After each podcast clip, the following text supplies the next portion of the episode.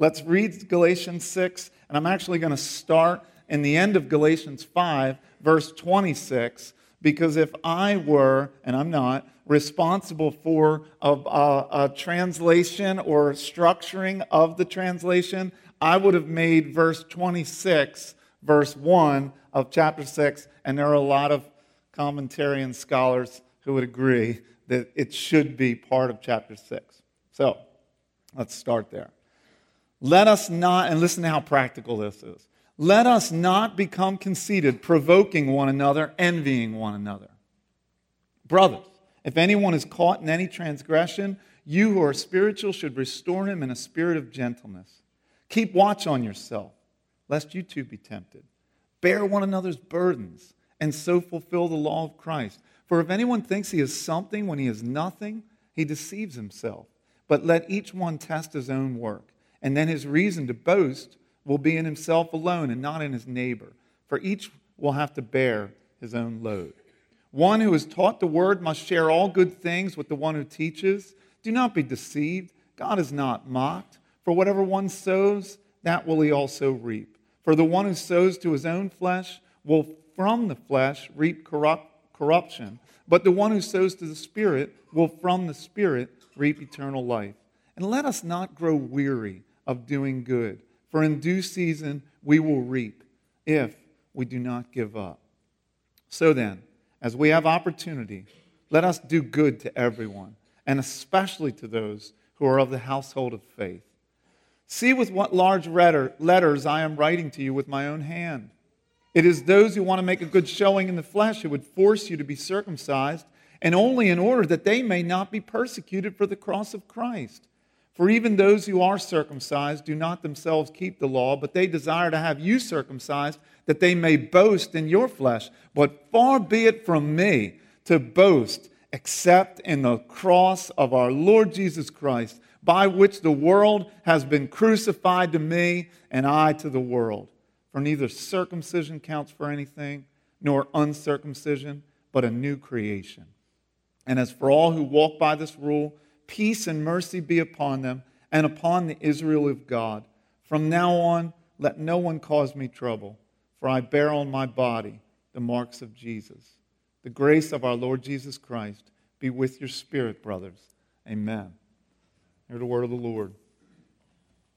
Let's pray. Heavenly Father, we worship you as the great creator and sustainer of all things. Jesus, we worship you as the one true light, the great Savior of the world. Holy Spirit, we worship you as the great sanctifier of God's people. Glory to the Father, glory to the Son, Glory to the Holy Spirit, and would you have mercy upon us? In Jesus' name, amen. Amen.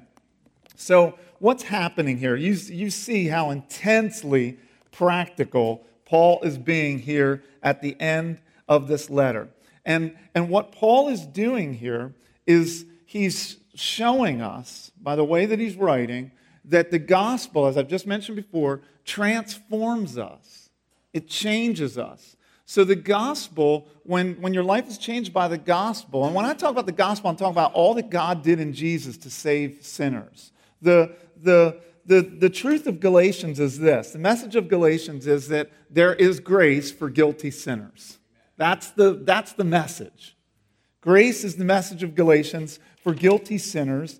And what grace does is it saves and transforms.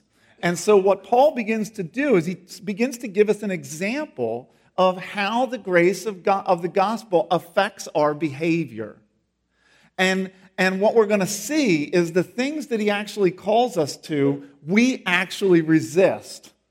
And the only way you will ever become the kind of person that is described here is that the grace of gospel of Jesus Christ changes your life. You need, a, you need to be a new creation, as he speaks of.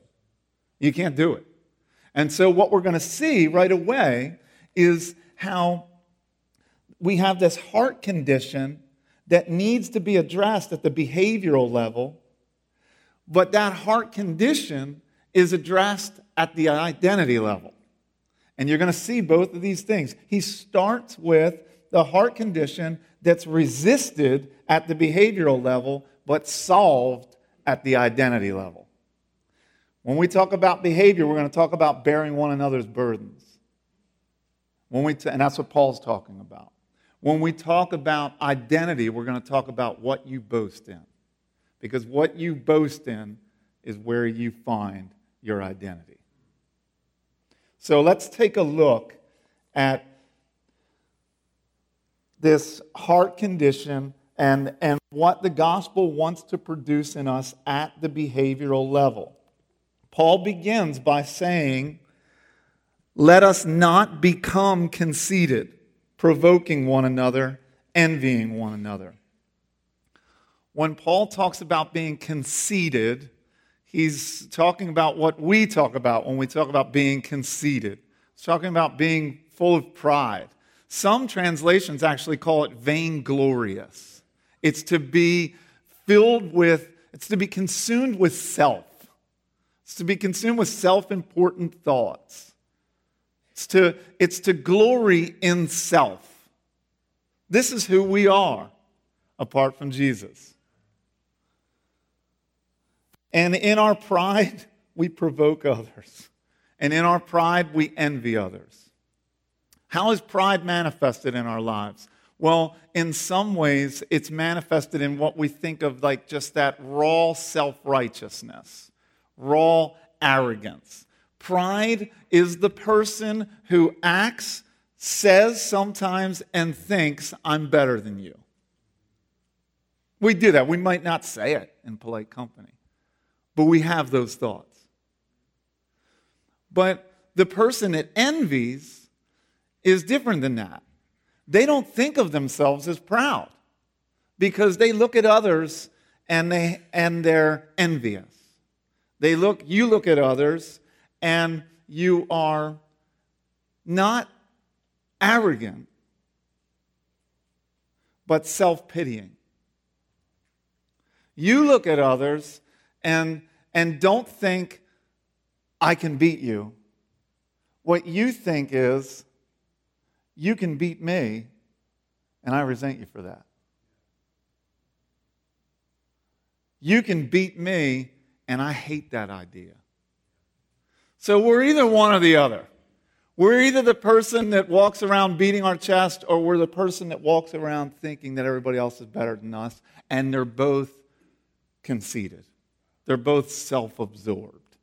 And Paul is saying that the gospel wants to change that about you. Because if you're self absorbed, you'll never do all of these things. You'll never bear one another's burdens. You'll walk around thinking you're something, and you'll never get around to doing what God has called you to do, which is love and serve others. That's how our freedom in Christ is expressed. Remember Galatians 5. So, Paul talks about this idea of being vainglorious, and the gospel wants to change you. So he's saying if the gospel has changed you, then don't go back to that way of thinking. Don't become conceited again. Don't provoke others. Don't envy others. Instead, you should bear one another's burdens. If anyone's caught in a transgression, you who are spiritual should restore him in a spirit of gentleness. Keep watch on yourself, lest you too be tempted. Bear one another's burdens and so fulfill the law of Christ. What's he saying? He's saying what he's been saying. He's saying that the gospel so transforms us that it, we take our eyes off of ourselves and we actually can help, love, and serve others. Do you want to know? Do you want an indication as to whether the gospel has really had a transforming effect on your life? Ask yourself this Am I loving? Am I serving? Are there any examples in my life where I am bearing someone else's burden? What does it mean to bear one another's burdens? Well, the, the idea here is that someone is trying to carry something that's very heavy. Let's say they're trying, we'll just use, we'll use 100 pounds to make it simple. If someone is trying to carry a 100 pound box of something, you bear their burden by going over and grabbing the other side of it. You pick it up and you both carry 50 pounds. Or you could make it easier. You could get four people to each take a corner, and each of you will carry 25 pounds. The point of bearing another's burdens, though, Paul's point here is if you want to bear someone else's burden, you're going to have to carry some of their weight. And that's something that we tend to not like to do. I'm glad to help you if I don't have to bear any of the weight. I'm glad to help you if, if your problems aren't going to get me dirty. When we live that way, when we live, which is, which is, this is, this is where the rubber hits the road. This is what we resist. But when we live in a way where we don't want to get dirtied or bothered or burdened by other people, we are demonstrating that we are vainglorious. We're demonstrating that we're conceited and selfish. And Paul is saying if the gospel has changed you, you're a new creation and you won't live that way anymore. So, what Paul envisions is a church of people who are willing to bear one another's burdens. Not in, not in a way that we can manage it so that it doesn't actually, so none of the burden of your stuff falls on me. This is convicting, isn't it? Jonathan Edwards he wrote an essay on helping the poor. He's, Jonathan Edwards is, is writing in the 1800s, 1700s. And he wrote this in the essay Objection. So these are common objections he wrote to serving the poor. Objection. I'd love to help the poor, but I can't afford it. Response. If we're never obliged to relieve others' burdens except when we can do it without burdening ourselves, how do we bear our neighbor's burdens when we bear no burden at all? What Edwards is saying, when we say we can't afford it, what we're saying is, I can't afford it without burdening myself. And that's the point.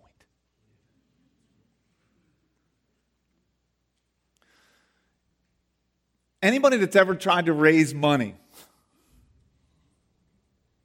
knows this. You can actually raise a lot of money.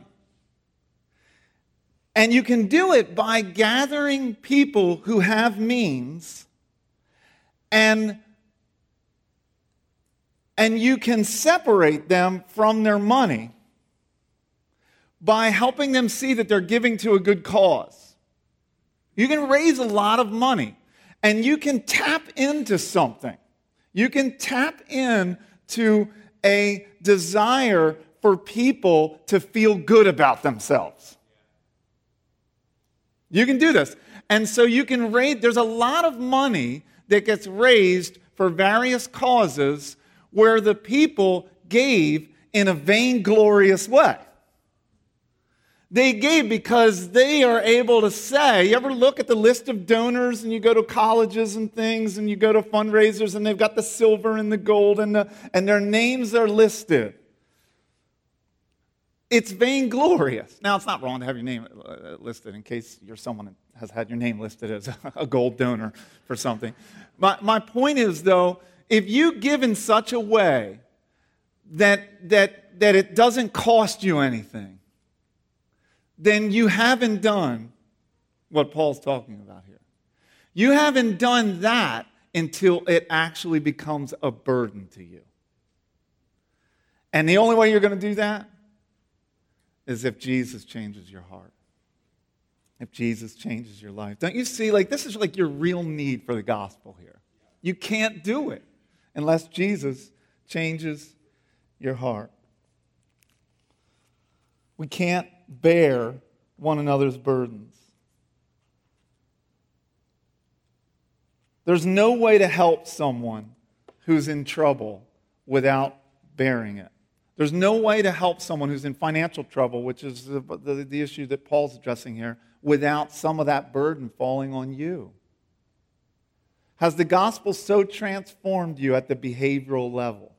Has the gospel so transformed you that you are willing to bear others' burdens? I can tell you that I've been thinking about this a lot, and I think even in pastoral ministry, I've been in pastoral ministry for, I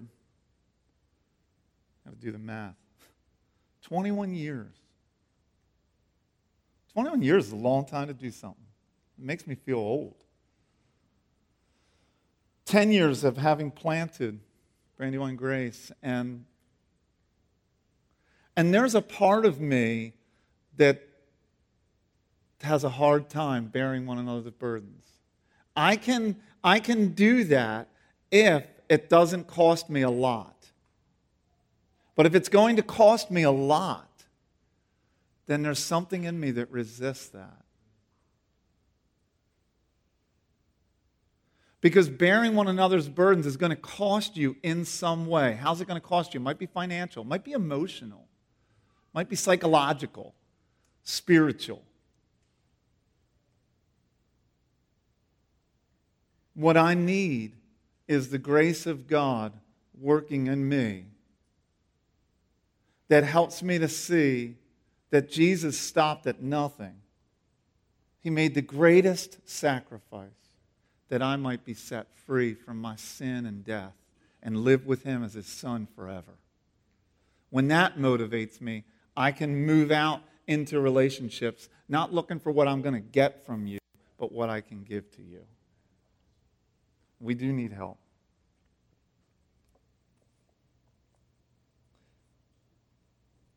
The gospel intends to transform us at the behavioral level, but for it to do that, it needs to transform us at the identity level.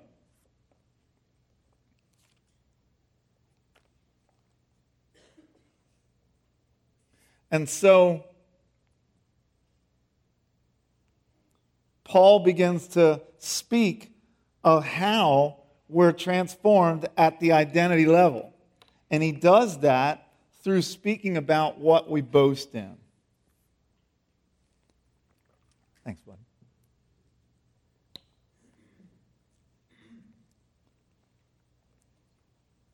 Now, before we move to boasting, let's just take one look at something because I think this is important. Paul does something confusing in verse 5 and in verse 4. He says, Let each one test his own work, and then his reason to boast will be in himself alone and not in his neighbor, for each one will have to bear his own load. Preachers like to gloss over difficult things. And I'm going to kind of gloss over this one. But he just talked about bearing one another's loads. And bearing one another's burdens, actually. Now he says you're going to have to bear your own load. The word load there is not the same word as burden. Bur- a burden is something that someone's trying to carry and they can't actually do it, it's beyond their ability. A load is not that. The, a load refers to like the bag you pack to go on vacation. It's something you can carry. You don't need help carrying it. But what we do is we, when God calls us to do certain things, if we're keeping in step the Spirit, uh, Isaac spoke about listening to the Spirit and then obeying the Spirit. And so, what the Spirit says to Isaac we've got the word, but he might be calling Isaac to something that Isaac needs to obey. He might call me to something that I need to obey. He's calling all of us to all these different things. And then he gives us the grace to respond in a way he wants us to respond. Another way of saying it is God has given each of us some luggage to carry. It's not a burden. It's, it's luggage that you're called to carry. But what we do is we look at what God has given other people to carry, and then we get banged out of shape. Because we look at your load and we like that one better. We look at other people and we say, we compare ourselves to others. Do you remember the disciples did this? The disciples did this. Jesus makes some kind of mysterious comment about the, the disciple John. About he's not going to die, he's going to be caught up. Like, what? Peter doesn't like it. Peter makes reference to how, Jesus makes reference to how Peter's going to go out. Peter is such an interesting character. You know, Jesus says, I shouldn't do this, real quick. Jesus tells him that, you know, I'm going to die and you guys are all going to leave me. Peter says, No, I'm not. Well, I don't know about the rest of these guys, but I'll die for you. He ends up denying Jesus three times and, and his fear was controlled by a 12 year old girl. And, and they say that when Fox's Book of Martyrs speaks about Peter, that when he was going to suffer persecution and they came to get him, he took off. I don't want to die for Jesus. Then, when they finally caught up with him and he knew he was going to be crucified, he says, Turn me upside down because I'm not worthy of being crucified the same way that my Savior was. You see, Peter is a, is a mix. I like Peter because I can get up inside that weirdness. But Peter says, Peter says, You're telling me how I'm going to go out. What about him? How's he going to go? What's going to happen with him? And Jesus says, You worry about yourself. Do you guys know the Chronicles of Narnia? You know how Aslan will never tell someone else's story? He only ever tells your story. Because we're too busy looking at other people's loads, and what Jesus is saying is, I've given you grace to carry yours. that's a little bit on that, bearing our own load. Probably doesn't satisfy, but it's at least something. You can go home and say the pastor didn't gloss over it. How do we move from being conceited and proud and self righteous and self pitying and consumed from self to being loving and serving of others? How do you do that? It's solved at the identity level and it's solved in what you boast in. Look at what Paul says, verses 12 through 15. It is those who want to make a good showing in the flesh who would force you to be circumcised, and only in order that they may not be persecuted for the cross of Christ. For even those who are circumcised do not themselves keep the law, but they desire to have you circumcised that they may boast in your flesh. But far be it from me to boast except in church. What does he say? In the cross of our Lord Jesus Christ, by which the world has been crucified to me and I to the world. Paul's solution for the resistance that takes place in us at the behavioral level to actually love and serve others is the cross of Jesus Christ. The Bible's solution for sinful humanity is the cross of Jesus Christ. This is where Paul is ending this letter, speaking about who he is and who they are in Christ. What will change you? Boasting in the cross of Christ. So the question becomes what are you boasting in? If you're conceited, you boast in everything else but the cross of Jesus Christ. If you're a Christian, you boast in Jesus. What are you guys boasting in?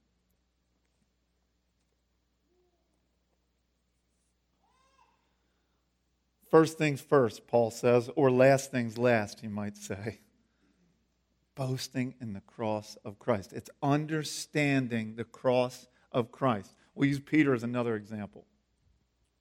In the Gospels, there's a, an account, Matthew 16, where uh, Jesus hears the crowds identifying him. We think he's the, we think he's this. We think he's this. We think he's this person. We think he's this. We think he's this. We think he's this. And he says to the disciples, "Who do you guys say that I am?" Peter jumps out. You're the Messiah. You're the Savior. And how's Jesus respond? Blessed are you, Peter. Because flesh and blood didn't reveal that to you. The Spirit of God revealed that to you, and you're right. And then, do you know what happens after that?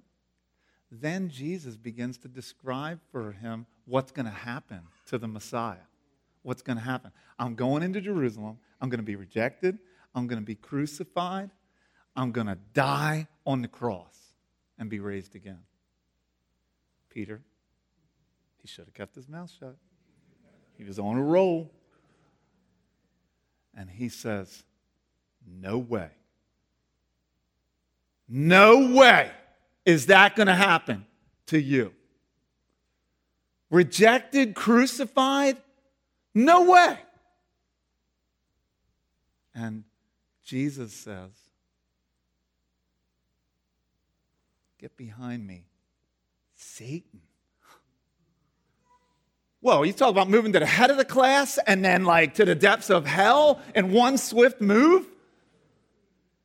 Get behind me, Satan. If you get the doctrine of the cross wrong, which is what Peter's getting wrong, he doesn't understand rejection. He doesn't understand the crucifixion. He doesn't understand resurrection. He doesn't understand that what Jesus is going to do is what he needs. If you get that wrong, you are completely lost. Worse than that, you are a missionary of Satan's. You are in Satan's, this, the grips of Satan. You are demonic. You are satanic if you don't get the doctrine of cross right. So it's extremely important.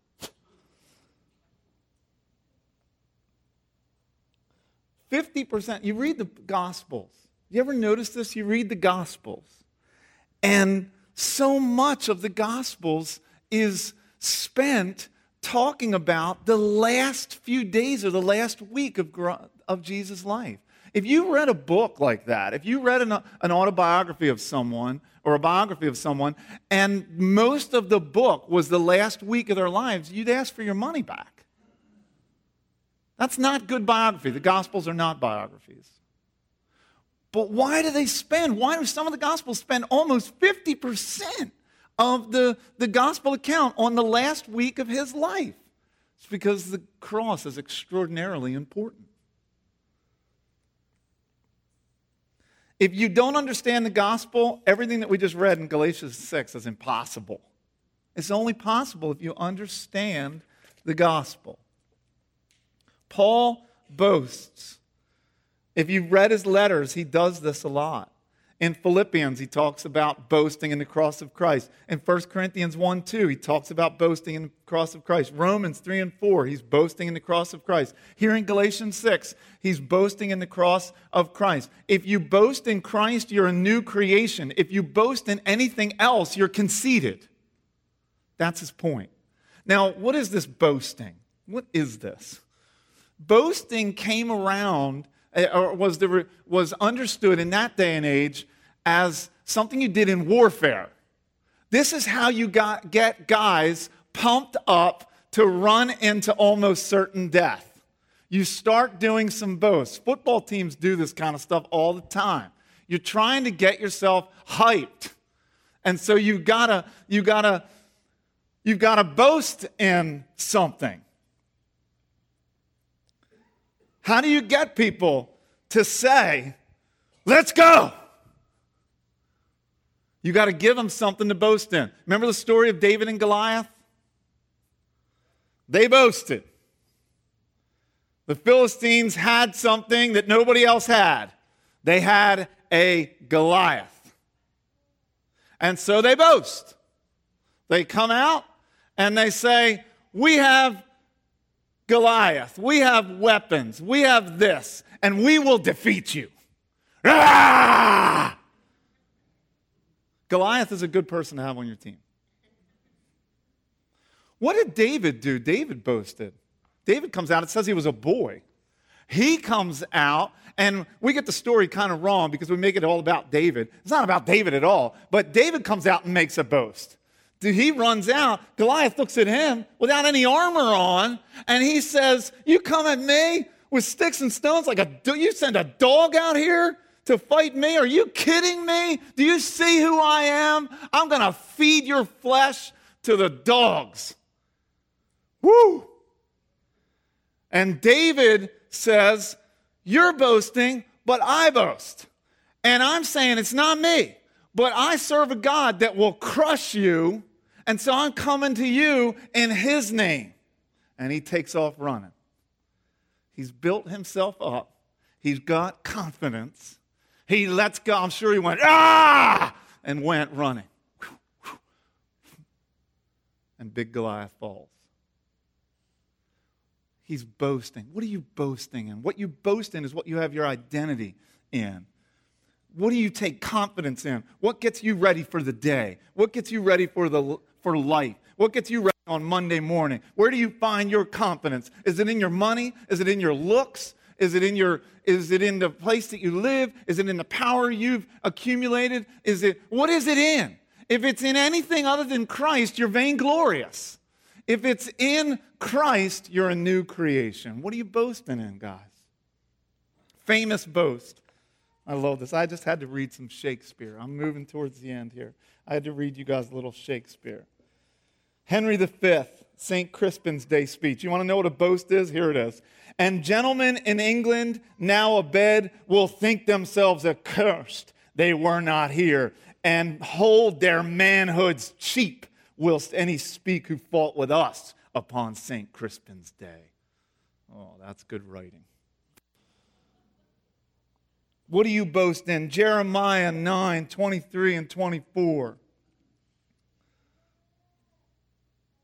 Let me just read this to you.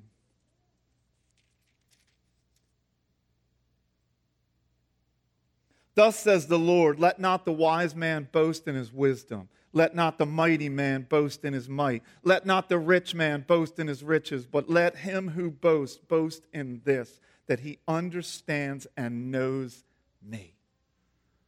There's so many things to boast in. You can boast in your wisdom, you can boast in your might, you can boast in your riches. What should we boast in? The cross of Jesus Christ. You have to boast in something. Everyone finds their confidence in something. What are you boasting in? What are you finding your confidence in? Where do you look for confidence? Where do you look for validation? Where do you look for strength? What Paul is saying is you need to look into to Jesus for those things. Look at social media. This is why I don't like social media anymore. It's full of boasts, humble brags.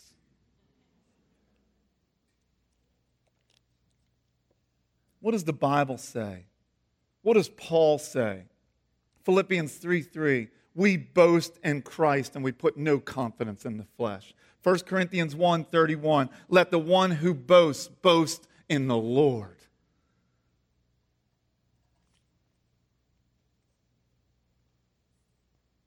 So, how can you grow in your understanding of what it means to boast in the Lord? It's to meditate on what Christ has done for you.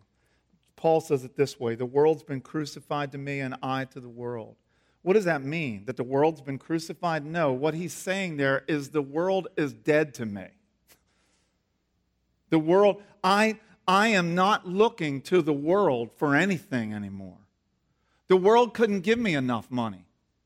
The world couldn't give me enough sex. The world can't do anything for me because I've placed my confidence in Christ. So money doesn't doesn't hold the kind of value that it used to hold in my life. So if money's not where I find my confidence, what can you do with it? You can bear other people's burdens with it. You can give it away because it's not where you put your identity. How about love? You can actually love, truly love and serve other people because you don't get what you need from them. You get what you need from Jesus. So you can actually be criticized and not completely fall apart. Your approval doesn't come from others, it comes from Jesus. When you get that right, you're able to move out into relationships and actually give of yourself and love. Boasting doesn't just take place on the inside, though, it takes place on the outside. Let me ask the band to return. I just want to end with this illustration. It's, it's so good. But it's an example of boasting in the cross of Christ. Um, I want to read one section, but I'll just tell to set the story up. The story goes that Dick Lucas, he's an older man now. I think he's still alive. He's uh, a preacher from London, great preacher. He's written a lot of, uh, done a lot of uh, talks and writing on preaching, and he's just a phenomenal preacher. But he tells a story of in 1955, he was in Cambridge, and Billy Graham was coming to preach to a large group of people. And Billy Graham was really nervous. He was really nervous because he was going to Cambridge where all these eggheads and smart people were. And, and the, the, the, the reports were, as they were preparing for him to arrive in Cambridge, that those people at Cambridge were saying, What in the world is this, this Billy Graham coming over here for? This backwoods country hick uh, fundamentalist? What in the world has he got to show us? How in the world is he going to enlighten us on anything? And so Billy Graham was really nervous about going over there. And so he did what a lot of people do he started trying to think about ways he could appear smart.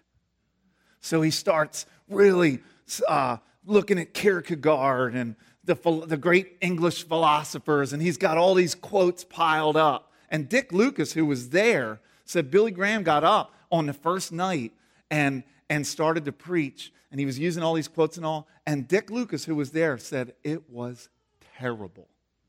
It was terrible. And they're thinking, Billy, this is Billy Graham. He's got all kinds of people flying. And, and, and, and it's actually confirmed in Billy Graham's biography. He speaks about this, this period, of, this moment in his life. Second night he gets up, double thumbs down, like just bad. Three nights, four nights, just horrible. He's not affecting anybody, but he's trying so hard. Fifth night, he's spending some time with the Lord and he feels like the Lord convicts him. Why are you doing this? Why are you trying to be somebody that you're not? Why don't you just boast in the cross of Jesus Christ? So Billy Graham gets up on the fifth night and starts talking about the blood of Jesus as what you need to be saved. And he walks like through Genesis all the way through the Bible, just this very crude message on the blood of Jesus. And this is how Lucas describes that. I'll never forget that night. I was in a totally packed chancel. I don't know what that is.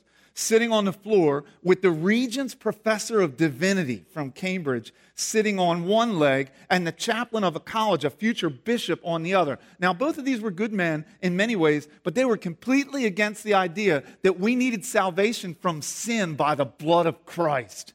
And that night, dear Billy got up, started in Genesis, and went right through the whole Bible, talking about every single blood sacrifice you can imagine. The blood was just flowing all through Great St. Mary's, everywhere, for an hour. And both of my neighbors were so totally embarrassed by this crude proclamation of the blood of Jesus Christ. It was everything they disliked and everything they dreaded. But at the end of the sermon, to everybody's shock, about 500 young men and women came forward to commit their lives to Christ.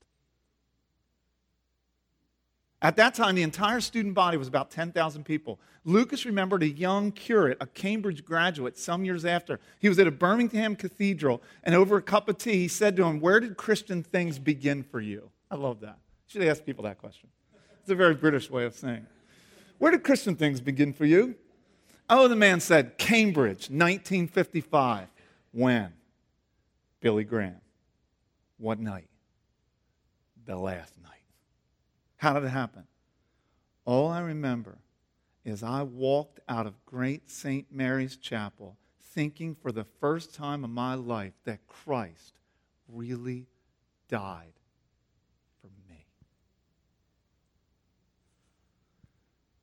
You want to live a life that makes a difference? Boast in the cross of Jesus Christ. Amen.